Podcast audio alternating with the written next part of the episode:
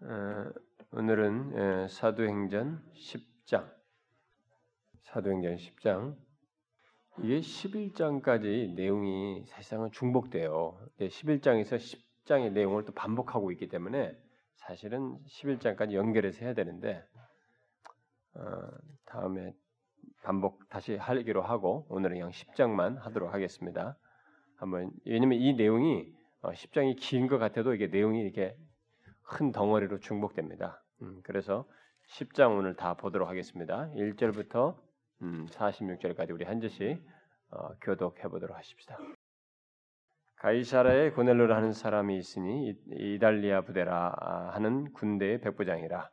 그가 경건하여 온 집안과 하나님을 경외하며 백성을 많이 구제하고 하나님께 항상 기도하더니 하루는 제 9시쯤 되어 환상 중에 밝히 보며 하나님의 사자가 들어와 이르되 고넬료야 하니 고넬료가 주목하여 보고 두려워하며 이르되 무슨 일이니까 천사가 이르되 내 기도가 내가 하나님 상달되 기억하신 바 되었어.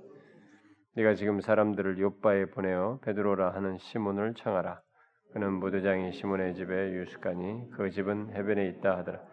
마침 말하던 천사가 떠나매 고넬료가 집안 하인들과 부하 가운데 경건한 사람 하나를 불러 그 일을 다 이루고 요바로 보내.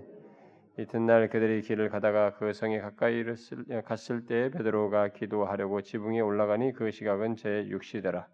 그가 시장하여 먹고자 하며 사람들이 준비할 때 황홀한 중 하늘이 열리며 한 그릇이 내려오는 것을 보니 큰 보자기 같고 내 귀에 메어 땅에 들이웠더라.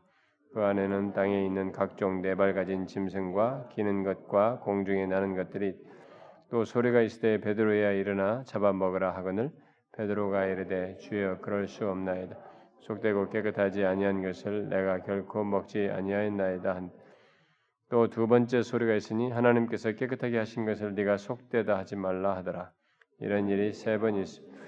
그것이 곧 하늘로 올려져 가다 베드로가 본 바 환상이 무슨 뜻인지 속으로 의아해 하더니 마침 고넬료가 보낸 사람들이 시몬의 집을 찾아 문 밖에 서서 불러 묻되 베드로라 하는 시몬이 여기 유숙하느냐?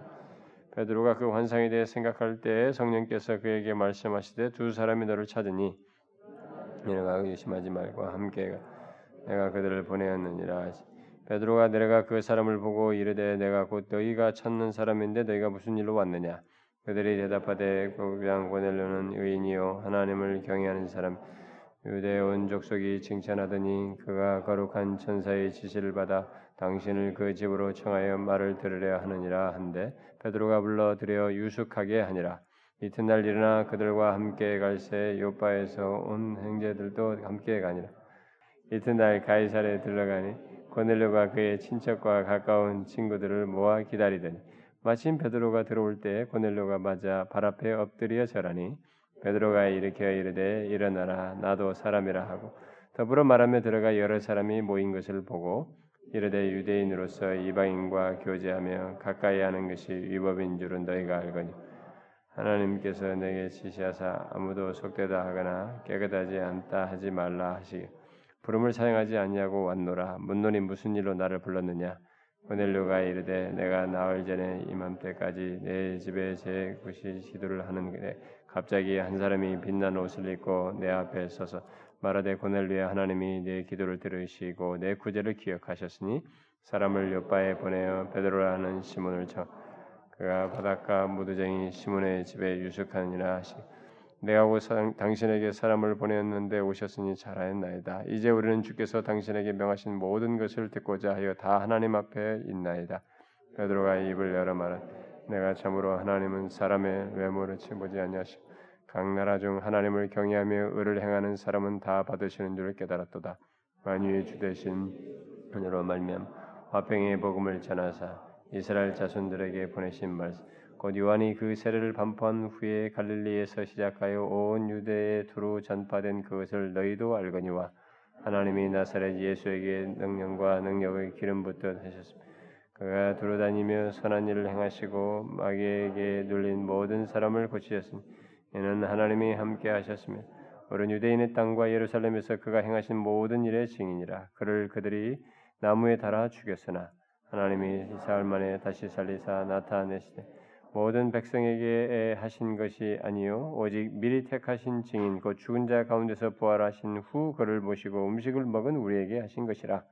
우리에게 명하사 백성에게 전도하되 하나님이 살아있는 자와 죽은 자의 재판장으로 정하신 자가 곧 이 사람인 것을 증언하게 하셨고 그에 대하여 모든 선자도 증언하되 그를 믿는 사람들이 다 그의 이름을 힘입어 죄 사함을 받는다 했느니라. 베드로가 이 말을 할 때 성령이 말씀 듣는 모든 사람들에게 내려오시 베드로와 함께 온 할례 받은 신자들이 이방인들에게도 성령 부어 주심으로 말미암아 놀라니 이는 방언을 말하여 하나님 이에 베드로가 이르되 이 사람들이 우리와 같이 성령을 받았으나 누가 등이 물로 세례 베품을 금하리요 하고 명하여 예수 그리스도의 이름으로 세례를 베풀라 하니라. 그들이 베드로에게 며칠 더 머물기를 청하니라. 우리가 앞에 오늘 이 10장 그 이전에 우리가 9장을 지난번 봤잖아요. 그 9장 끝 부분에서 이제 요바에서 그 죽은 자를 살리는 기적을 어, 네, 베드로가 행하죠. 어, 그래서 베드로가 거기서 죽은 자를 살리는 이런 기적을 행한 다음에 시몬이라는 이 무두장이의 집에 한동안 머물고 머물게 되죠. 머물고 있을 때에 이제 어, 일어난 하나의 사건 그 그것이 연결되고 있습니다. 바로 이제 10장에 기록된 내용인데 그렇게 여기 시몬의 집에 머물고 있을 때에 요바에서 좀 떨어진 이게 가이샤라 다 이게 해안가입니다. 이스라엘의 해안가인데 45km 정도 떨어졌다고 말해요. 그래서 여기서 그러니까 이들이 여기 와가지고 한번 자고 가고 이게 가죠. 그래서 이게 나흘 걸렸어요. 나흘 전 이맘때 그랬으니까 고넬료가 이 30절에 보니까 그러니까 이들이 여기 오는 게 이틀, 이 사람들이 절로 가는데 이틀 이렇게 된 것 같습니다. 그래서 이제 뭐 옛날에는 이렇게 걸어가고 뭐 이렇게 했으니까 막 그래 됐겠죠. 아, 이 가이샤라의 고넬료라고 하는 사람에게 어떤 놀라운 일이 하나 아, 벌어지게 됐습니다. 베드로는 지금 요바에 거기 머물고 시몬에 지금 머물고 있었는데 그 상황 그 시간대에 여기서 하나의 놀라운 일이 하나 아, 벌어지고 있었습니다. 근데 그 바로 이제 이 가이샤라의 그 고넬료는 여러분이 여기 어, 보다시피 이탈리아 그때는 이제 로마 군대죠. 어, 로마 군대가 이제 주둔해 있었습니다. 이 가이샤라라고 하는 그 아주 그냥 에, 이 헤롯 당시에 이 가이샤라를 막 멋지게 항구를 지었어요. 막 거의 놀라울 정도로 어, 이게 로마 황제에 대한 어떤 충성스러운 것도 드러내고 어, 여러 가지 드러내서 헤롯이 이 가이샤라의 항구에 멋지게 이제 항구도 만들고 그랬는데 음, 바로 그 가이샤라 아, 이, 로마의 그런 이름을 따서 어, 지은 그 가이샤라의 예, 로마군이 이제 주둔해 있었는데 그 군대 책임자 중에 이제 한 사람이죠. 이 사람이 백부장, 예, 백부장인데 예, 백부장은 이제 보통 연대가 이 사람들이 한 연대가 한 600명 좀 되는데 거기에 이제 100명씩 백부장이 있는 거죠. 그러니까 여섯 한 연대 안에 여섯 백부장이 있는데 이 백부장입니다. 오늘날 말하면 우리 백부장은 뭐 중대장쯤 되겠네요. 음? 중대장쯤. 근데 이 한 백부장이 고넬료는 어, 경건에서 어, 이게 온 집안이 함께 하나님을 경외하였다 이렇게 어, 기록하고 있습니다. 이 사람은 이방인이잖아요. 로마 사람이잖아요. 지금 로마 병 병사지 않습니까? 근데 그래서 이스라엘 백성이 아님에도 불구하고 하나님을 경배하면서 매일 하나님께 기도하는 그래서 어떤 하루는 제 90쯤 되어서 이렇게 어, 어, 항상 하나님께 항상 기도하더니 이렇게 말한 것처럼 매일 함께 기도하고 또 이스라엘 백성들을 많이 구제하는 어, 이런 참 드문 사람이죠. 우리가 앞에 복음서에서도 백부장 이 칭찬 듣지 않습니까? 이 백부장이 어떻게 다 공통점이 있어요? 이런데 혹시 다 그 백부장끼리 연결되는 게 아닌가? 전도를 하지 않았나 싶은데 어쨌든 모르겠어요. 어쨌든 이 사람이 어, 이스라엘 사람이 아님에도 불구하고 이렇게 하나님을 경외하면서 이스라엘 백성들을 많이 구제했습니다. 아, 구제하면서 아마 이 사람은 유대인들과 교제를 하면서 하나님에 대해서 알았던 것 같습니다. 예, 그러니까 이렇게 되겠죠. 이방 사람인데. 그러니까 하나님에 대해서 어, 듣고 알게 되고 그래서 그를 섬기게 되었던 것으로 보여집니다. 그러나 그의 모든 이런 이제 섬김과 어떤 하나님을 향한 신앙의 행동들은 이게 언약 가운데 있는 언약 백성들 같지는 않았던 겁니다. 왜냐하면 이 사람은 언약 백성이 아직 속하지 않았기 때문에 그런 것처럼 어떤 기쁨과 어떤 충만함이라든가 이런 그런 것은 뭔가 결핍되어 있는 네, 그런 상태에 있었다고 봅니다. 자, 이런 상태에서 하나님은 계속 경외하고 하나님께 대한 어떤 기도도 하고 이런 일은 항상 기도하는 일을 하고 있단 말이에요. 그러니까 이 사람은 지금 뭔가를 지금 갈망하고 있는 것입니다. 그래서 하나님의 은혜와 어떤 뜻을 구했을 것이 분명하고 어, 바로 그런 가운데서 하나님께서 이 고넬료에게 이제 어, 어떤 일을 행하시는 것이죠. 그래서 마치 하나님께서 이 사람이 이렇게 너희들이 네가 이렇게 구제도 많이 하고 하나님을 경외하고 했기 때문에 마치 어, 이 사람은 은혜를 베푼 것처럼 내용의 전개상은 그렇습니다. 그런데 이제 사실 이런 배경 속에서 하나님은 어, 사실상 이게 복음에 대한 갈증을 불러일으켰다고 볼 수 있습니다. 이게 제가 처음부터 이렇게 사도행전을 얘기하면서 말했지만 사도행전은 이 구원의 구속의 역사예요. 어? 복음이 예루살렘으로 전파되고 어떻게 이방인까지 과연 가느냐? 도저히 불가능할 것 불가능하다고 생각하는 그들의 이 여, 정에 하나님이 주도하셔서 이 일을 진행하신단 말이에요. 그러니까 이 이방인의 이 복음에 대한 이 경외하고 뭐 이런 게 있었지만 이 복음에 대한 어떤 갈증이 있는 거죠. 이게 언약 백성들에게 있는 그 충족되지 않는 이 부분이 있었고 그런 가운데서 이제 뭐 뜻을 구했을 것이 분명합니다. 근데 그런데 하나님께서 바로 그런 고넬료에게 전혀 예상치 못한 방법으로 어, 그의 문제를 해결해 주기 위해서 준비하시는 장면을 우리가 여기서 어, 보게 됩니다. 어느 날 어, 여기 구시, 그러니까 제 구시라고 하는데 여기서 아마 우리 시간으로 오늘날 시간은 3시경, 오후 3시경 3시경에 이제 하나님의 사자가 환상 중에 나타나서 고넬료를 찾아온 것입니다. 고넬료야라고 부르게 됐죠. 이 고넬료는 주목하면서 보고 이게 두려워서 아, 뒤에 보면 빛난 모습을 가고 있었다 그랬죠. 그러니까 두려워 이래서 주여 무슨 일입니까? 이렇게 물었단 말이에요. 천사가 말을 했습니다. 네 기도와 구제가 하나님 앞에 상달되어 기억하신 바 되었으니 이렇게 말했습니다. 자, 여러분 이건 아, 하나님께 드리는 이런 기도와 구제가 하나님 앞에 상달되어 기억한 바 되었다라고 말을 하는 것을 우리가 주목할 필요가 있습니다. 하나님은 사실상 우리의 이런 아직 이 사람이 신자 크리스찬이 되지 않는 상태랄지라도 이 과정 속에서 하나님을 향한 이런 행동을 물론 누구도 갑작스럽게 아무것도 없이 갑작스럽게 크리스찬 되지 않아요. 어떤 과정 속에서 듣는 일이 있고 그 하나님을 향한 어떤 신앙적인 아직까지는 불완전하지만 신앙적인 행동들이 있는 가운데서 결국 나와서 복음도 듣고 말씀을 듣다가 이렇게 크리스천이 된단 말이에요.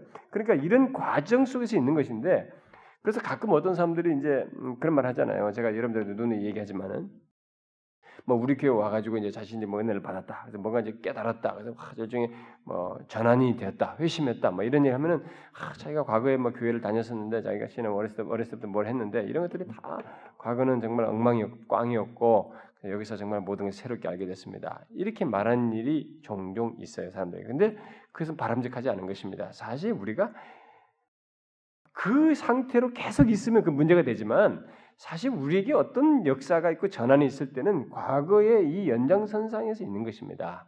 이것도 소스가 되었고 이것도 과정이 어떤 좋은 배경이고 자료가 되는 것입니다. 그러니까 우리가 비록 뭐 좀 불완전했다 할지라도 과거의 복음을 듣고 하나님 말씀을 들었던 그것도 부정적인 것으로 그것이 아직 충만하지 않았다 할지라도 이것이 있음으로 인해서 이 지식이 그러니까 하나님에 관한 지식이 하나님을 아는 지식으로 나아가는 하나의 배경이 되는 것입니다. 그래서 우리는 하나님의 관한 지식을 완전히 무시해서는 안 되는 거예요.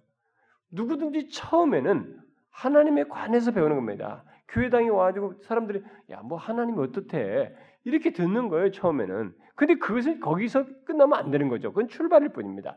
근데 많은 교회 사람들이 하나님에 관해서만 알아서 문제이지 교회 다니는 사람들 중에 예수를 5년 10년을 믿어도 하나님에 관해서만 아는 거예요. 뭐 하나님은 어떻다는 것만 알지 그 하나님 자신을 알지 못하기 때문에 그분께 전폭적인 헌신도 안 되고 그분을 두려워하고 경외하면서 섬기는 것도 없는 이런 일이 벌어지는 것이죠. 그것만 있어서 문제이지 사실상 하나님에 관해서 알므로써 그 다음에 하나님 자신 아는 대로 나가는 것입니다. 그래서 이런 과정이 사실 있는 거예요. 그래서 우리는 이것을 뭐 하나님께서 이것조차도 이렇게 아시고 어, 주목하시고 계셨다는 것을 어, 여기서 어, 좀 놓치지 말아야 됩니다. 그러니까 하나님은 사실상 우리들의 신앙적인 모든 행동에 일거수일투족을 다 아십니다. 음? 세상사에 있는 모든 일도 다 아십니다. 그래서 성경의 근거에서 말하자면 이 세상에 우연한 사건은 하나도 없는 것입니다. 우리가 볼 때만 우리가 이해가 못 미치니까 우연하다고 말하는 것이고 럭키하다고 말을 하는 것이지 뭐 행운이다고 말을 할 뿐이지 하나님 편에서는 이게 모르는 것이 없어. 뭐 그의 섭리 속에서 다 아신 바 가운데서 일어나는 것입니다. 설사 우리가 이해가 미치지 못하고 이해가 되지 않는다 할지라도 하나님에게 있어서는 그런 것입니다. 여기서 특별히 하나님을 향한 이런 것에 대해서는 이렇게 직접적으로 언급할 만큼 하나님은 이것을 아십니다. 그래서 그거 아시고 예, 천사를 보내서 어, 이 얘기를 한 거죠. 이, 그래서 하나님께서 이 이방인 이 고넬료의 이제 삶 속에 마침내 자기 자신을 계시하시는 이런 일을 하십니다. 자, 복음이 아직 여기까지 전파가 되지 않았어요. 복음이 아직 이, 이 사람을 복음을 완전히 이게 수용하고 믿지 않은 상태입니다. 근데 하나님께서 이 구원의 복음이 예루살렘에서 사마리아와 그래서 이방인에게까지 이렇게 땅 끝까지 전파되는 그 과정 속에서 이방인까지 미치는 이 놀라운 일을 이제 이방인으로 본격적으로 가서 확장되기 이전에 먼저 이방인을 극복하는 문제가 이스라엘 백성들에게 너무너무 어렵단 말이에요. 아무리 예수를 믿고 성령으로 충만케 되고 이렇게 됐다 할지라도 그것 자체가 하나님의 성령의 주도하심 속에서 막 빌립도 갖고 막 이렇게 했지 자기들이 나서서 가기에는 너무너무 넘어야 할 산이 너무 이들의 인, 이 선입견이 경험 세계 속에서 수용하기가 너무 어려운 것입니다. 그래서 이 과정을 하나님께서 주도하시면서 이렇게 하시는 거예요. 그래서 이 고넬류에게 바로 이런 환상 중에 하나님께서 나타나셔서 어, 이런 작업을 준비된 이 사람을 통해서 그런 일을 하시는 것을 보게 됩니다. 그래서 마침내 이 고넬류의 삶 속에 하나님께서 자기 자신을 이방인인데 그에게 계시하시는 일을 하고 있습니다. 그런데 무엇보다도 하나님께서 이방인들을 이제 언약 속으로 불러들이고자 하는 것을 언약 속으로 불러들이는 이런 하나의 작업을 여기서 어, 밝혀주고 있는 것이죠. 그래서 천사는 이 고넬료에게 어, 옆바에 있는 이 베드로를 청하도록 말을 하고 고넬료는 곧바로 그 천사의 말을 따라서 베드로에게 이게 너무 엄청난 경험이잖아요, 자기에게. 그러니까 뭐 거부할 수가 없는 거죠. 그래서 사람들을 보내게 됩니다. 어, 보낼 수밖에 없는 것은 그가 자신이 행할 바를 가르쳐 줄, 수, 줄 자이고 줄 자이기 때문에 전사에 어, 볼때 지금 자기가 기도하면서 이렇게 계속 신앙생활을 나름대로 하면서 뭔가를 알고자 하고 구하는 이에게 자기가 행할 바를 가르쳐 줄 사람이 바로 그 사람이라고 여겨졌기 때문에 어, 바로 어, 보내게 되죠. 천사는 떠나고 고넬료는 두 명의 이 하인과 군인 한 명을 이렇게 그쪽으로 보내게 됩니다. 근데 여기 보니까 이 사람들도 군인조차도 하나님을 경외하는 자들이었다라고 말합니다. 그러니까 고넬료가 영향을 미치고 있었어요. 그 사람들에게 하나님을 경외하는 자신의 어떤 그런 신앙 행동들과 태도들을 이 사람들에게 다 영향을 미치고 있었던 것으로 보입니다. 그래서 경건하다 그랬죠. 이 사람이 참 재미난 모습이에요. 그러니까 하나님께서 이렇게 복음에 대한 갈증을 갖도록 이렇게 섭리하시면서 주도하셨다는 걸 보게 됩니다. 어? 이방인 안에서 이런 일을 하나님께서 미리 하셨다는 것을 어, 보게 됩니다. 어쨌든 이 고넬료는 자신이 본 환상을 예, 다 보내는 세 사람에게 말을 하고 어, 그들을 옆바로 이제 보내게 됩니다. 이 그 베드로가 이제 도착하기까지 이 고넬료에게 있어서는 뭐 정말 목마른 시간이었을 겁니다. 왜냐하면 천사가 나타나서 이렇게 했기 때문에 정말 그가 오면 뭐가 자기에게 어떻게 될지를 다 알게 되는 지금 이 지금까지 궁금하고 해결되지 않는 이 문제에 대한 모든 것이 다 될 거라는 이런 생각들을 가지고 있었을 것이기 때문에 그에 대한 이 기다림은 굉장했을 거라고 보여집니다. 자, 그게 이제 8절까지 내용이고 이제 9절부터 16절을 보게 되면 하나님의 이 놀라운 섭리를 보세요. 여기서는 이 기록은 예, 성경의 이 기록은 이제 입체적으로 보여주는 거죠. 예, 공간상에서 이쪽에서 벌어지는데 그 똑같은 시간 이쪽에서 뭘 벌어지는 이것을 같이 기록을 해서 보여주고 있기 때문에 우리는 그렇게 같이 있는 것입니다. 그러나 항상 우리 한 사람이 나라고 하는 인간이라는 존재가 베드로가 있는 요바에도 있자고 가이사에 동시에 있을 수가 없단 말이에요. 우리는 동시에 이런 상황이 일어나는 것을 뭘 무슨 뭐 영화에서 보듯이 말하지 무슨 신의 세계에서 인간들을 다 보면서 막 뭐가 일어나는지를 양쪽을 다 보는 것처럼 우리가 볼 수 있는 게 아니란 말이에요. 뭐 영화 한 장면 보듯이 보는 게 우리는 현실 세계 속에서는 우리는 여기 있으면 지금 현재 시제는 여기에요. 이 시간대 우리가 머무르는 곳은 여기입니다. 우리는 이 시간에 동시에 미국에 가 있을 수가 없어요. 어? 저쪽에 명동에 가 있을 수가 없는 것입니다. 그와 마찬가지로 이 두 개 장면이 똑같은 시간대에 다르지만 이 당사자들에게는 지금 서로가 아무것도 모르는 일입니다. 내 밖에서 어떤 일이 벌어지는지 지금 나는 지금 초급해 있는 거야. 보내가지고 천사가 나타났으니까 도대체 무슨 일이야 말이야. 어떤 걸 듣고 싶으면 이 사람은 속이 타는 심정이에요. 목마른 가운데. 그런데 이 사람은 그럴 뿐이에요. 그러나 하나님 편에서는 뭡니까? 이, 이 고넬료를 위해서 그리고 고넬료를 통한 앞으로의 그런 것을 더 복합적인 하나님의 주권적인 섭리 속에서 입체적으로 일을 하시는 것입니다. 뭘 하셔요? 이제 베드로에게 하시는 겁니다. 우리는 이런 입체적인 이런 작업을 통해서 항상 생각을 해야 됩니다. 어, 신앙생활이 이렇게 편중되지 않고 흔히 우리들이 이제 하나님의 역사를 볼때 내가 본 게 전부라고 생각하면 안 됩니다. 하나님이 하시는 예? 이 입체적인 일이 있어요. 그러니까 내가 못 본 거, 보지 못한 것이 사실상 더 클 수 있다는 생각을 해야 됩니다. 내가 보고 경험한 것은 일부예요. 이것과 연관되어서 일어날 일과 관계된 것은 하나님의 시계에서 보면 더 많은 것입니다. 어? 그것을 생각하셔야 됩니다. 그래서 우리에게 어떤 선한 일이 하나 벌어지잖아요. 이 선한 일은 그냥 나에게 독립적으로 탁 떨어져서 된 게 아닙니다. 하나님이 그 선한 일이 갖도록 하기 위해서 시간을 우리에게 어느 시간대까지 우리를 유지시키시고 거기에서 어떤 환경과 어떤 순간을 어떤 문제들을 지나게 하시고 어떤 상황에 처하게 하시는 이런 모든 복합적인 하나님의 너무 놀라운 주권적 섭리 속에서 있게 되는 것입니다. 우리의 개인의 구원의 경험과 지금까지 예수를 믿어서 신앙생활하고 신자가 되는 이 모든 과정도 이와 비슷한 것입니다. 어? 우리는 그런 섭리 속에서 있게 된 거예요. 자, 자 그러면은 이제 다른 시간대에 다른 똑같은 시간대 이쪽에서 있는 장면 한번 봅시다. 베드로의 에, 일어난 일입니다. 바로 이제 다음 날 그들이 이제 욕바성 가까이 이르렀을 때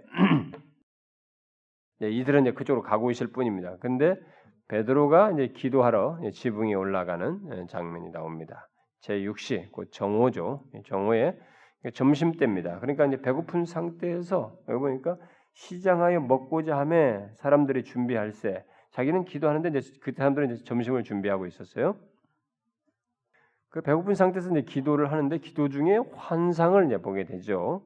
근데 그 환상은 뭐예요? 하늘이 열리며 내 귀를 맨 큰 보자기 같은 것이 내려오는 걸 보았습니다. 먹을 것이었어요. 그 속에는 땅에 있는 각종 네발 가진 짐승과 기는 것과 공중에 나는 것들이 있었습니다. 그리고 그렇게 보고 있을 때 한 음성이 들렸죠. 베드로야 일어나 잡아 먹으라. 아? 배고픈 상태예요 지금 먹으라 그랬습니다. 이 환상과 명령은 이 배고픔이 있는 상태지만 베드로는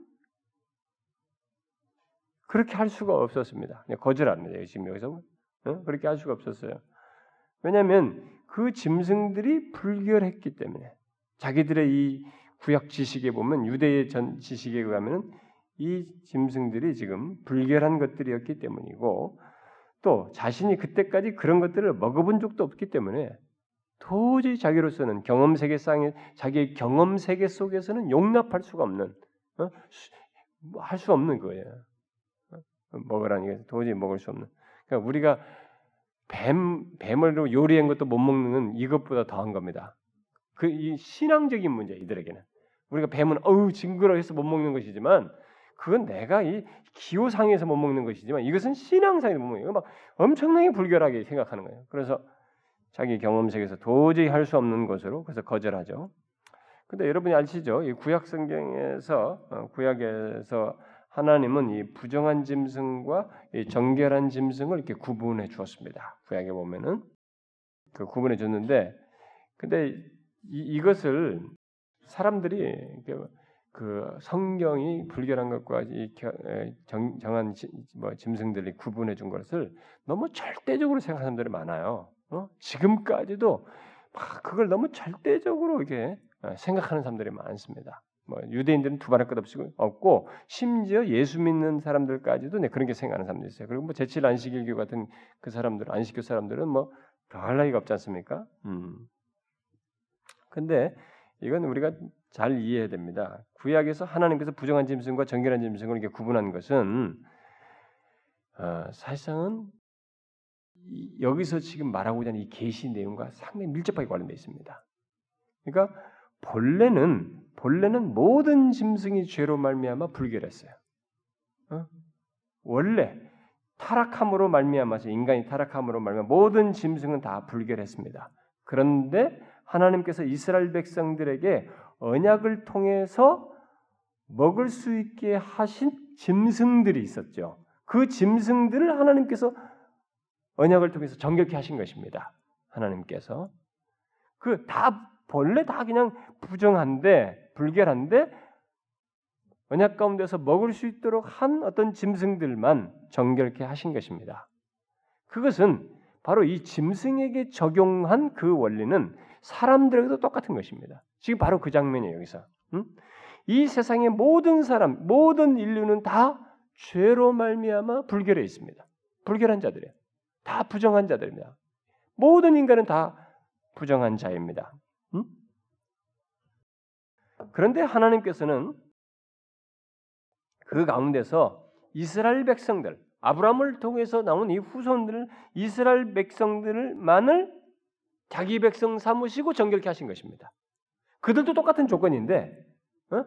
짐승들도 모두가 불결했는데 그 중에서 언약 가운데서 먹을 수 있도록 이렇게 하면서 정하게 한 것처럼 인간도 모두가 모든 인류가 다 불결했는데 부정한 것인데 그 중에서 이스라엘 백성들을 언약 가운데서 택하심으로써 정결케 하신 것이에요. 응? 자, 바로 이제 그랬는데 여기서 지금 얘기하는 겁니다. 그러나 이제 하나님께서는 모든 민족을 깨끗게 하시고자 하시는 것입니다. 이스라엘 백성들만이 아니라 이제 그걸 여기서 계시하는 거예요. 그래서 이게 엄청난 중요한 계시예요. 기독교 역사에 성경 역사에서 굉장히 중요한 계시입니다. 이제 모든 민족들을 다 깨끗게 하신다는 사실을 계시해 주고 있는 것입니다. 이것은 베드로에게 이제 먼저 환상을 통해서 보여주신 것입니다. 그래서 뭐 또 두 번째 소리가 있어가지고 하나님께서 깨끗하게 하신 것을 네가 속되다 하지 말라. 하나님께서 깨끗게 하셨. 이방인들 부정하다고 하는 것들 하나님께서 다 깨끗게 하셨다는 거예요. 어? 그걸 네가 어? 속되다고 하지 말라 이렇게 말을 하죠. 그런 일이 세 번 있은 후에 그 그릇이 하늘로 올려져 갔습니다. 이런 환상을 통한 계시가 이제 반복되었던 것은 세번 반복됐다는데 세 번 반복됐다는 것은 뭐예요? 베드로가 너무 수용하기 어려운 문제거든요, 이게. 어? 베드로가 그 환상을 단순한 착각으로 오해할 수 있고 이것이 도대체 이것을 그냥 너무 간단하게 처리할 수 있기 때문에 이 계시의 중대성을 강조하기 위해서 세 번이나 반복했다고 볼 수 있겠죠. 그래서 베드로는 하나님께서 언약 안에서 이방인들을 깨끗게 하셨다는 이 놀라운 사실을 일단 이 환상을 통해서 보게 되는 겁니다. 그래서 세 번이나 반복함으로써 부인할 수 없게 됐어요. 하나님께서 언약 안에서 이방인들을 깨끗게 하셨다라고 하는 이 놀라운 사실을. 자, 그러면 뒤에 이제 17절부터 어, 이게 쭉 43절까지가 어? 그것과 관련해서 이제 구체적으로 그 환상과 관련된 실제를 실제적인 어, 역사적 현실로서 사건화되어서 나타나는 것을 보게 됩니다. 베드로가 이 환상에 대해서 도대체 이게 무슨 것인 무슨 뜻인지 어? 어? 본바 환상이 무슨 뜻인지 생각하고 있을 때 고넬료가 보낸 사람들이 도착해 가지고 문 밖에 서서 찾아와 가지고 베드로를 찾았습니다. 응? 베드로를 찾았습니다. 그때 성령께서 베드로에게 두 사람이 어떤 사본에는 세 사람이니까 세 사람이라고 하네. 오기는 실제로는 세 사람이 왔잖아요. 두 사람이 앞서서 있었기 때문에 아마 두 사람 말했을 거라고 봅니다. 실제로는 세 사람이죠. 어떤 두 사람이 너를 찾으니 의심치 말고 함께 가라라고 이제 하셨습니다. 자신이 어, 이 사람들을 보내셨다는 말을 덧붙임으로써 더욱 확고히 어, 말씀하시죠. 그래서 다음날 요바에서 온이 이 형제들 이제 어떤 사람들은 이 사람들이 여섯 명이었을 것이다 이렇게 말을 합니다. 예, 함께 온 사람이 요바에서 같이 온이 사람들 그러니까 베드로를 같이 동행한 사람이 이 세 사람 말고 베드로와 함께한 크리스천들이죠. 예, 유대인들 중에 크리스천들이 여섯 명이 더 있었을 것이다. 이 사람 베드로까지 일곱 명이 갔을 것이다. 이렇게 막 주장을 합니다. 음, 그래서 이 형제들과 함께 이제 이들을 따라서 가이샤라로 가게 됩니다. 자, 고넬료는 이 베드로의 도착을 예견하고 가족들과 가까운 친구들 뭐 친구 다 모아서 기다리고 있는 것입니다. 베드로가 이제 도착하자마자 바로 이 고넬료는 어떻게 해요? 이 사람 앞에 엎드려서 절을 합니다. 이런 행동은 어, 베드로가 자기가 천사를 통해서 빛난 천사를 통해서 들었기 때문에 이 베드로 천사가 불러오라고 하는 이 사람은 분명히 어떤 신적인 능력을 소유했을 것이라는 생각을 했던 것 같고 그리고 특별히 이방인적인 숭배 행동이거든요. 이게 유대인들은 이렇게 여기 엎드려 전하는 이게 경배한다는 얘기거든요. 음? 그런 행동을 하지 않죠. 그러니까 아마 이제 그런 생각을 가지고 숭배 행위에 해당할 만한 일을 한 것으로 보여집니다. 그러나 베드로는 그걸 일으켜서 뭡니까? 나도 똑같은 사람이다. 어? 어, 이렇게 말하죠.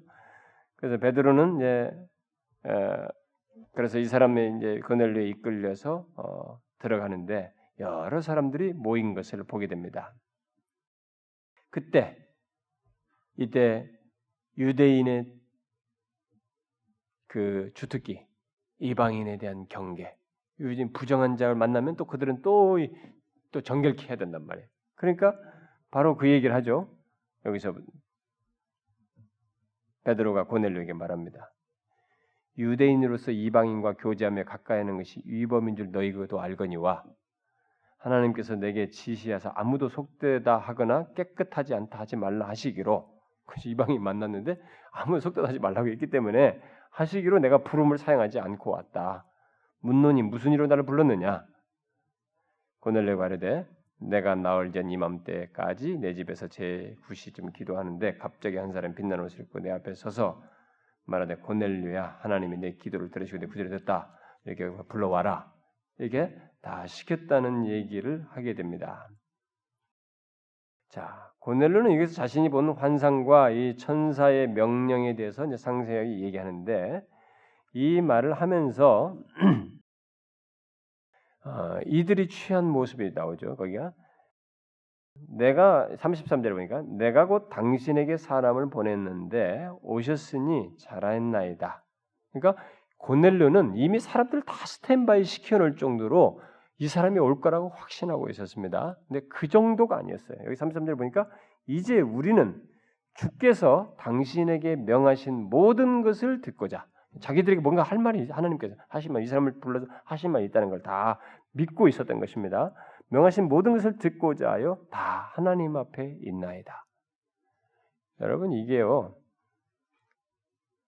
이것이 하나님의 말씀을 듣고자 하는 청중의 태도의 모범입니다. 이게 네? 이 고넬료가 취한 태도가 언제든지 하나님께서 당신을 통해서 주께서 당신에게 명하신 당신을 통해서 우리에게 하신 모든 것을 듣고자 우리가 다 하나님 앞에 있나이다. 그러니까 하나님 앞에서 말씀을 들으며 하나님의 말씀을 듣는 것으로 여기면서 하나님 앞에서는 이런 모습이 이게 하나님의 말씀을 듣는 이 회중의 가장 모범적인 모습이에요. 얼마나 놀라운 이, 에, 이 장면입니까 이들의? 여러분 우리가요 교회 다니면서 신앙생활 하면서 여러분들도 한번 잘 생각해 보십시오. 우리가 아, 하나님 앞에서 말씀을 듣습니까? 또 하나님께서 지금 말씀하시는 것을 듣는다고 생각하면서 듣습니까? 한번 생각해 보세요. 그것이 오늘날 신자들이 하나님의 말씀에 대해서 가져야 할 태도입니다. 그러나 우리 시대는 이 너무 이렇게 막 귀에다 때리는 것들이 너무 많으니까 그 많은 것 중에 예배당에 와서도 또 듣는 것이기 때문에 이게 그냥 여러 개 중에 하나이고 조금 더 분위기상에 진지하게 들을 수 있는 그 정도이고 뭐 이런 정도입니다. 게다가 어떤 사람은 하나님 앞에 와 있다고 생각하지 않고 하나님 앞에 있다고 생각을 하지 않고 그냥 자기가 왔다고 생각하기 때문에 벌써부터 태도가 방만하고 어? 심지어 뭡니까? 아예 어떤 사람은 이렇게 잠잘 준비까지 해요. 그리고 자기에게 이 어, 잠이 오는 것에 대해서 예배당에서 이렇게 잠이 오고 이렇게 그렇게 하는 것에서 그냥 뭐 전혀 개의치 않고 그것을 그냥 수용하려고 그럽니다. 야, 이게 참 단잠이 오는구나. 좋으라 그래서. 우리는 이렇게 해야 됩니다. 하나님의 말씀을 듣는 것으로 여겨야 되고 하나님 앞에 있어야 됩니다. 하나님 앞에서 말씀을 드려야 됩니다. 이게 지금 모범이에요. 베드로는 주의 말씀을 듣고자 하나님 앞에, 하나님 앞에 모인 그들을 보면서 하나님께서 뭐예요? 야, 이 세상에 대한 구원의 섭리를 얼마나 놀랍게 준비하셨는지를 보게 되는 것입니다. 특히 자기가 생각했던 것을 다 깨뜨려 버리는 응? 내가 참으로 하나님은 사람의 외모를 보지 아니하시고 각 나라 중 하나님을 경외하며 의를 행하는 사람은 다 받으신 줄을 깨달았다. 야, 하나님이 지금까지 자신들은 막 유대인이라고 하는 외모로 볼때 외형으로 유대인이라는 한 그룹만 봤단 말이에요. 근데 그런 특정해서 하는 것이 아니라고 하는 것을 여기서 이제 깨닫게 된 것입니다. 굉장히 하나님께서 결국 세상에 대한 이 구원의 섭리를 얼마나 놀랍게 준비하셨는지를 보면서 이 사람은 정말 놀라게 되는 거죠.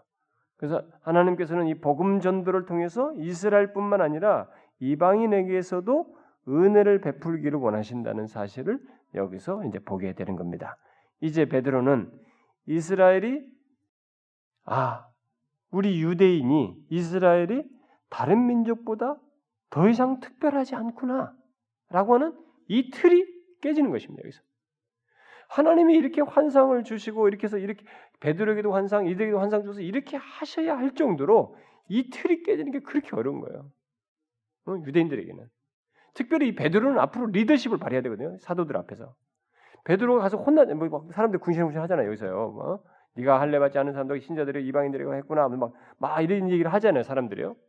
그러니까 베드로도 다 용납 못할 내용으로 다른 사람도 다 생각하고 있는 상황이었단 말이에요. 그러니까 가서 그걸 설명을 하지 않습니까? 그러니까 이 베드로부터 이게 깨지는 게 지금 엄청난 일이에요. 아, 이스라엘이 다른 민족보다 더 이상 특별하지 않구나. 이것을 분명히 알게 됐습니다. 이전에 하나님께서 이스라엘 택하신 것도 이스라엘이 특별해서가 아니었구나. 어? 외모로 취하시는 게 아니구나. 이거. 이스라엘이 특별해서 취한 것이 아니고 하나님께서 아까 그냥 정결케 하셔서 된 것이지 아니구나. 그리고 아까 앞에서 그랬잖아요. 하나님께서 정결케 하신 것을 깨끗게 하신 누가 네가 속되다고 하느냐 말이지. 이 엄청난 놀라운 사실을 여기서 깨닫게 됩니다. 하나님께서는 모든 민족에게 구원을 주시고 믿음의 삶을 허락하시고자 했기 때문에 그들에게 고넬료처럼 복음에 대한 어, 이런 갈증을 이렇게 이방인들 가운데서 일으키신다는 것을 어, 보여줍니다. 이제 고넬료 자신이 그랬죠. 복음에 대한 갈증을 가지고 여기에 어, 임하게 되죠. 이제부터 이제 모든 민족으로부터 하나님의 백성들이 이제 유대인 안에서가 아니라 모든 나라, 모든 각 나라로부터 하나님의 백성들이 모아질 것이다라고 하는 것을 이제 여기서 보게 되죠. 베드로는 어, 주를 바라보며 그 앞에 사는 자들을 하나님께서 다 받으신다는 것을 여기서 깨닫게 됩니다. 어, 여기서 이제 그런 가운데서 복음을 듣고자 하는 자들에게 그렇게 하신다는 거죠. 그래서 베드로가 이제 이들에게 듣고자 모인 자들에게 쭉 증거를 하게 되죠. 음, 그게 36절부터 43절까지입니다. 이게 설교의 요약인데요. 잘 보시면 만유의 주 대신 예수 그리스도로 말미암아 화평의 복음을 전하사 이스라엘 자손에게 보내신 말씀, 화평의 복음을 전해서 이스라엘 자손에게 보내신 말씀. 자, 요한으로부터 시작합니다. 예, 마가복음의 축소형이라고 말하기도 합니다. 사람들이 신학자들이 여기 이 사람의 설교 36절부터 43절은 마가복음의 축소다 이렇게 말하기도 합니다. 그러니까 세례 요한의 요한이 세례를 반포한 것부터 후에 예수님께서 갈릴리에서 시작하고 그다음에 유다에 두루 전파되고 마침내 어디로 가요? 이렇게 전파하면서 하나님이 나사렛 예수에게 성령과 능력으로 기름 붓듯 하셨음에 그가 두루 다니면서 선한 일을 행하시고 마귀에게 눌린 모든 사람을 고치셨다. 이것은 하나님께서 함께 하셔서 한 것이다. 그래서 유대인의 땅과 예루살렘에서 그가 행하신 모든 일에 우리가 증인이다. 그래서 이 세례관도 시작해가지고 결국 이 갈릴리 어, 유대인 땅 그다음에 예루살렘으로 갔죠. 그 예루살렘에 가서 마침내 십자가에 달려 죽으시고 그다음에 40절에 다시 부활하신 것. 그다음에 부활하셔서 41절에 그것을 부활하신 것을 자기들에게 나타내셨다. 그 나타내셨는데 자기들이 그걸 어떻게 확인을 더 확인할 수 있냐? 어, 미리 택하신 증인, 곧 죽은 자 가운데서 부활하신 후 그를 모시고 음식을 먹은 우리에게 하신 것이다. 이건 뭐예요? 그러니까 이런 내용을 여기는 축소지만은 그 앞에서부터 전체 축소형에 예수님의 이쪽에서부터 마가복음에 해당하는 이 내용을 쭉 얘기한 거죠. 마가가 베드로의 제자란 말이에요. 베드로로부터 모든 정보를 얻어서 마가가 기록했단 말이죠. 그러니까 베드로가 지금 여기서 이미 그런 얘기를 하고 있는 거예요. 그 축소형. 그래서 그를 모시고 음식을 먹은 우리였다. 부활하셨는데 음식을 먹었다 이거야. 어, 죽으신 그분이 부활하셔서 음식을 먹었다. 바로 그분이다. 이런 내용을 다 여기서 이 얘기를 하죠. 그래서 우리에게 명하사 백성들에게 전도하되 하나님이 살아있는 자와 죽은 자의 재판장으로 이제 이분은 살아있는 자와 죽은 자의 재판장으로 어, 정하셨다. 그러니까 정하신 분이시다. 그래서 그에 대해서 모든 선지자도 증언했고 그를 믿는 사람들이 다 그의 이름을 힘입어 죄삼을 받는다 하였느니라. 자 마지막 그를 믿는 사람들이 다 그의 이름을 힘입어 죄삼을 받는다 하였다. 예수 그리스도를 얘기하고 예수 그리스도를 누구든지 믿는 자는 그의 이름을 힘입어 죄삼을 받는다라고 하는 이 복음의 메시지, 평화의 복음을 쭉 이들에게 했습니다. 전했어요. 베드로는 자기를 보내신 자에게 이제 그분에게 순종해서 이제 이런 민족적인 편견을 다 버리고 마치 이들을 유대인들 대하면서 유대인들에게 설교하듯이 이들을 대하면서 이방인들에게 복음을 전한 것입니다. 지금 이런 내용을 그래서 이방인과 어, 유대인들을 갈라놓았던 벽이 결국 예수 그리스도의 사역으로 말미암아 무너지게 된 것을 목격하는 이런 장면이죠. 자, 이 성취로 말미암아서 믿는 모든 자에게 죄 용서가 있게 됐다라는 사실로 결론을 내렸습니다. 그랬을 때 뒤에 이제 44절 48절에 어떤 일이 벌어집니까? 베드로가 이런 복음을 전하고 있을 때 어떤 현상이 벌어졌어요? 성령이 예? 성령께서 듣는 모든 자들에게 내려오셨습니다. 그때 그들은 방언을 말하고 하나님을 찬양하였습니다. 성령께서 복음을 믿는 그들의 마음을 여시고 일찍이 예루살렘 사람들에게 성도들에게 허락했던 특별한 은사를 이들에게도 어, 허락하셨습니다. 그러므로 이들은 성령으로 말미암아 주님의 교회 속으로 들어오게 되었습니다. 자, 이게 우리는 기록상으로서는 싹 사건으로 지나가지만 구원의 전 역사를 놓고 보면 이게 엄청난 상황입니다. 엄청난 순간이에요, 이게. 음? 이방인이 이제 성령으로 말미암아 복음을 듣고 이게 성령이 그들에게 임하시는 가운데 그들이 인친바 되어서 그리스도의 그 교회 주의 교회 속으로 예, 들어오게 되는 예, 그런 굉장한 상황 사건입니다. 그래서 생명을 주시는 성령께서 예, 이방인들의 삶 속에도 임하신다, 임하시게 됐다는 것을 보여줍니다. 그래서 베드로와 함께 온 자들이 이걸 보고 놀랐다. 얘기로 하죠. 성령 부어 주심으로 논란이 이 논란이를 이게 원어적으로 정확하게 번역을 어떻게 될지 모르겠는데 이게 얼빠진 것 같은 거예요. 나자빠진 것 같은 겁니다. 놀랐다는 게. 이들이 놀라는 거예요. 그러니까 이렇게 놀랄 정도로 이런 현상이 이방인에 있는 것이 유대인들에게 수용하기가 그렇게 어려웠던 거예요. 그것을 성령께서 드라이브를 가는 거예요. 계속 빌립도 가서 내시에게 전하라고 했던 것처럼 이것도 하나님께서 다 주도해서 밀어붙이는 거예요. 지금 하시는 거예요. 그렇게 하지 않으면 이들의 편견은 스스로 못 깨는 겁니다. 얼빠지듯이 놀라고 있었습니다. 자, 너무 예상치 못한 장면이고 어, 결과였기 때문에 그랬죠. 어쨌든 그들은 유대인과 이방인의 연합을 이렇게 목격하는 자신의 눈앞에서 목격하는 이 장면입니다. 이때 베드로는 세례 주는 것을 막을 수가 없었죠. 어, 이걸 피할 수가 없었습니다. 그래서 세례를 베풀어 성령이 마셨기 때문에 세례를 베풀었죠. 그래서 고넬류와 그 함께한 사람들이 주의 교회와 언약 가운데 예? 이 언약 백성에 연합되는 표시로서 세례를 받게 됩니다. 받게 됐죠? 받게 되었습니다. 그런데 여기서 한 가지 특이한 것이 있습니다. 그게 뭐예요? 자, 복음을 듣던 이방인들이 세례를 받지 않았는데 성령이 그들에게 임하였습니다. 순서가 바뀌었죠. 일반적으로 그 어, 일반적으로는 그, 어, 그, 그 순서가 아니죠. 근데 여기 이 성령이 임하고 세례를 받았어요.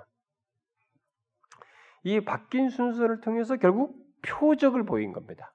이것을 통해서 베드로는 성령이 임했기 때문에 어찌할 수 없, 피할 수 없이 해야 되는 이 표적을 통해서 베드로는 더욱 거리낌 없이 이방인들 가운데서 개종한 이들에게 세례를 베풀어야만 했던 것이죠. 그래서 이 세례의 순간은 이미 여기 함께 온 믿게 된 예수 그리스도를 믿는 유대인이나 세례 받는 이방인들 모두가 모두에게 있어서 이게 아주 역사적인 상황, 어, 둘이가 하나가 되는 그리스도의 몸 안에서 하나가 되는 이것을 여기서 확인하게 되는 굉장히 중요한 순간이죠. 그래서 그 무엇보다도 하나님께서 자신의 언약의 범위를 이제 그 언약의 범위를 그 동안에 수천 년 동안에 아브라함의 후손으로 묶어서 이렇게 쭉 왔단 말이에요. 물론 포문을 열어서 이방인 어떤 아니 어떤 사람이라도 이스라엘 백성들과 들어오고자 하는 그들에게 어 그 들어오도록 했었습니다. 어? 뭐 할례를 받게 하고 이렇게 했었지만은 그것은 이제 미미한 포문이었고 그건 하나의 예견상이었고 그동안 수천 년 동안의 유대인 안에서 이 언약이 묶여 있었어요. 그런데 이것이 이제 범위, 언약의 범위가 이방인 모두에게로 모든 민족에게로 확대시켜서 나타나게 된다는 하는 그것을 생생하게 보여주는 장면입니다. 아, 우리로서는 이런 내용에 대해서 뭐 별로 충격도 안 받고 하지만 이 현장에 있는 이 당사자들에게는 너무너무 충격적인 상황이에요. 그리고 구원의 역사가 이제 정말로 그분의 말씀대로 다 되고 있는 것을 어, 보게 되는 아주 중요한 순간이죠. 그래서 이제 복음이 전파되고 그 복음을 통해서 어, 이제 일종의 성령의 자유함을 얻을 수 있게 되었습니다. 그 자유함이라는 것은 할례 없이도 하나님의 백성이 될 수 있다는 이런 성령의 자유함이 있게 된 것입니다. 여러분 이게 유대인으로서는 깨지기 어려운 거예요. 나중에 보면 여러분 바, 울도 힘들어하죠. 어려워가지고 그래서 머리 깎게 만들잖아요. 그들 그들 가 들어갔을 때는 그런 것처럼 이게 뭐 굉장히 힘든 거예요. 어? 할례를 받지 않았는데 어떻게 우리 안에 들어온다? 근데 이 성령에 의해서 이게 된 거예요. 할례 받지 않았는데 성령이 임했잖아요.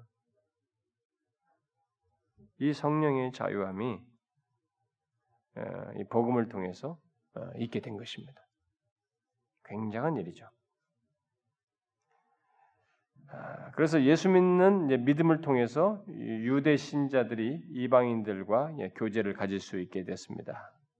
이것으로 인해서 초대교회는 아주 놀라운 변천을 그러니까 놀라운 이게 어떤 시대의 변천을 실감하게 되는 것입니다. 초대교회가 이런 것을 통해서 큰 전환을 갖게 되는 것이죠. 자, 뭐 뒤에 끝에 보니까 고넬료가 베드로를 청해가지고 더 며칠 좀 머물라고 요청을 하죠. 베드로가 막 거기 더 머물렀을 것으로 보여집니다. 어, 머무는 동안에 복음에 관해서 많이 그들이 묻고 대답했을 것이라고 분명하죠. 예, 있을 동안에 뭘 했겠어요? 그런 걸 복음을 더 알고 싶어하는 갈망이 가득 찬 이들인데 더 많은 것을 어, 전해줬을 거라고 생각이 됩니다. 자, 결론적으로 봅시다. 성령 하나님께서는 이와 같은 일을 지금도 하십니다. 뭐예요? 복음이 자유롭 복음을 통해서 인간 사이의 이런 장벽들, 우리들이 만든 이 장벽들, 모든 방해물들을 이렇게 제거하시면서 음? 그래서 우리 스스로 하지 못하는 이런 것을 성령께서 거예요. 그래서 여러분 잘 보세요. 어떤 사람들이 교회 와가지고 뭐 절대 나는 누구 못해, 뭐 누구 용서할 수 없어. 그리고 어떤 인간들은 상종도 안 돼. 그런데 성령의 감동 안에서 딱 깨지고 나니까 어때요? 장벽이 무너지잖아요. 성령이 그것을 하셔요. 성령은 우리가 가지고 있는 편견들을 다 깨버립니다. 그래서 사실 교회 안에 이 성령의 충만한 역사가 있을 때, 임재 가운데 있을 때, 우리들의 이 잡다한 편견과 우리들의 인간적인 생각들, 지식들이 다 죽어. 이게 뭐 길을 못 피게 되는 거죠.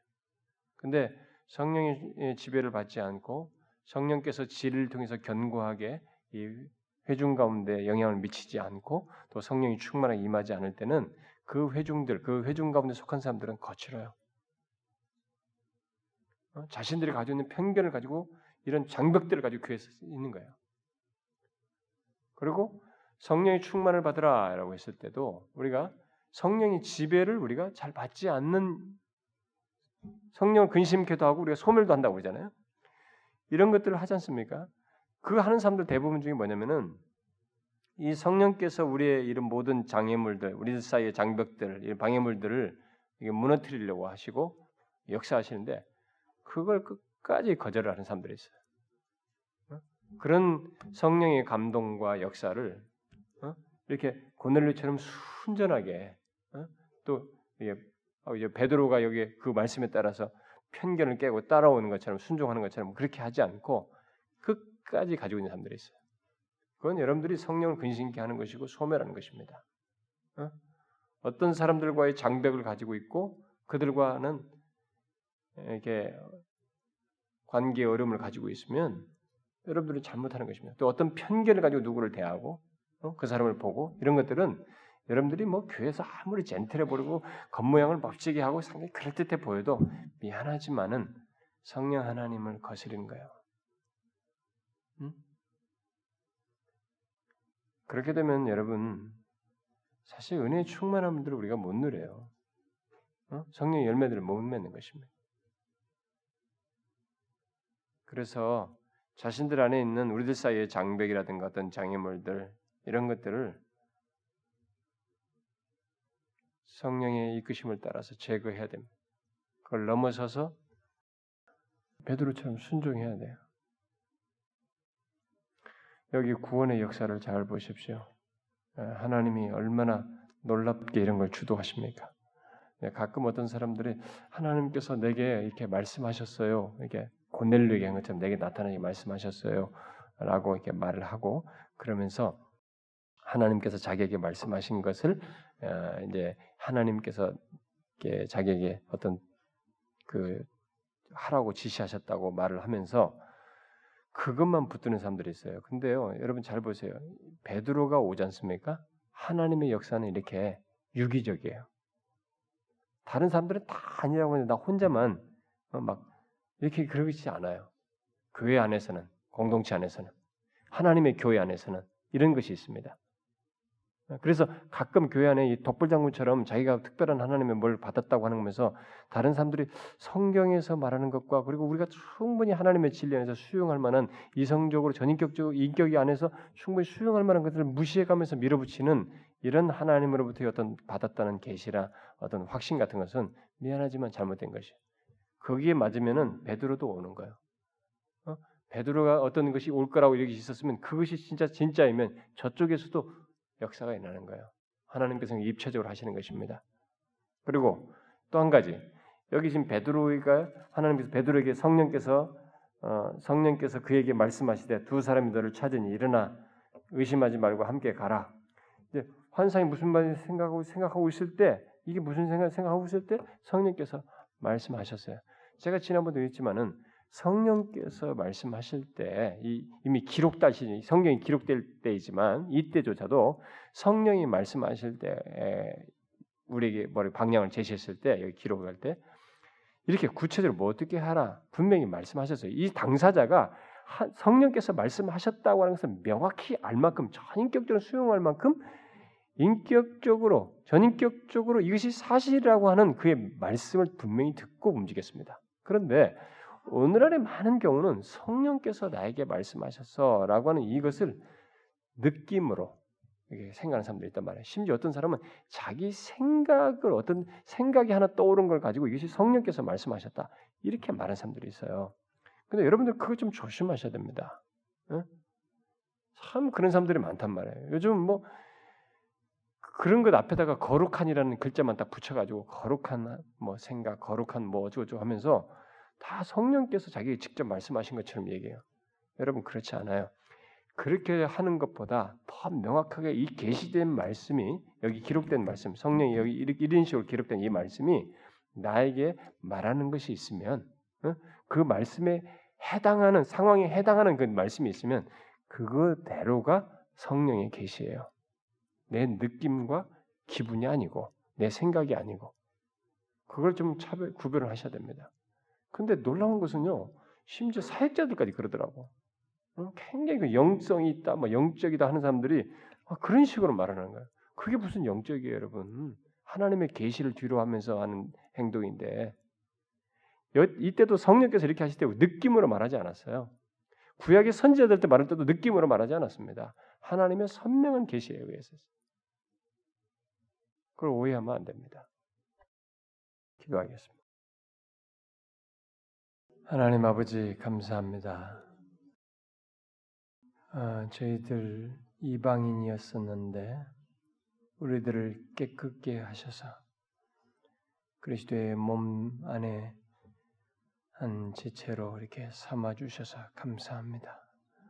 본래 부정한 자요 불결한 자였으나 그리스도의 피로 정하게 하셔서 우리도 이 언약 백성 가운데 있게 하시고 영원히 깨어질 수 없는 하나님과의 복된 언약 안에서 아, 현재의 삶을 살고 장래로 나아가게 해주시니 감사합니다.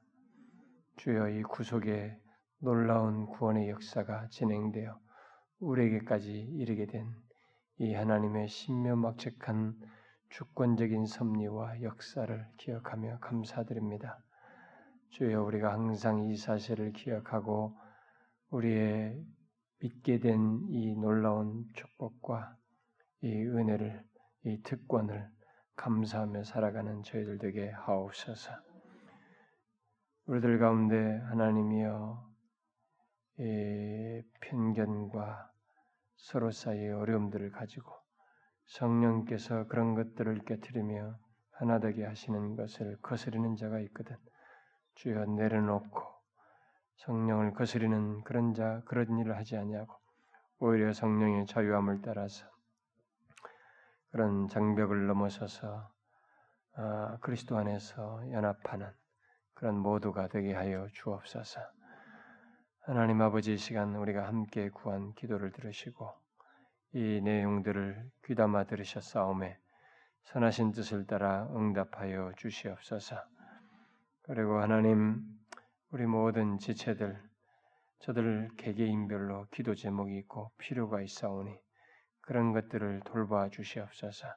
이 시간에도 저들이 계속 이어서 기도할 때 그 기도를 들으시고 하나님의 백성된 자에게 주님이 함께 하셔서 채우시고 이끄시는 것을 분명히 경험하도록 하여 주옵소서. 예수 그리스도의 이름으로 기도하옵나이다. 아멘.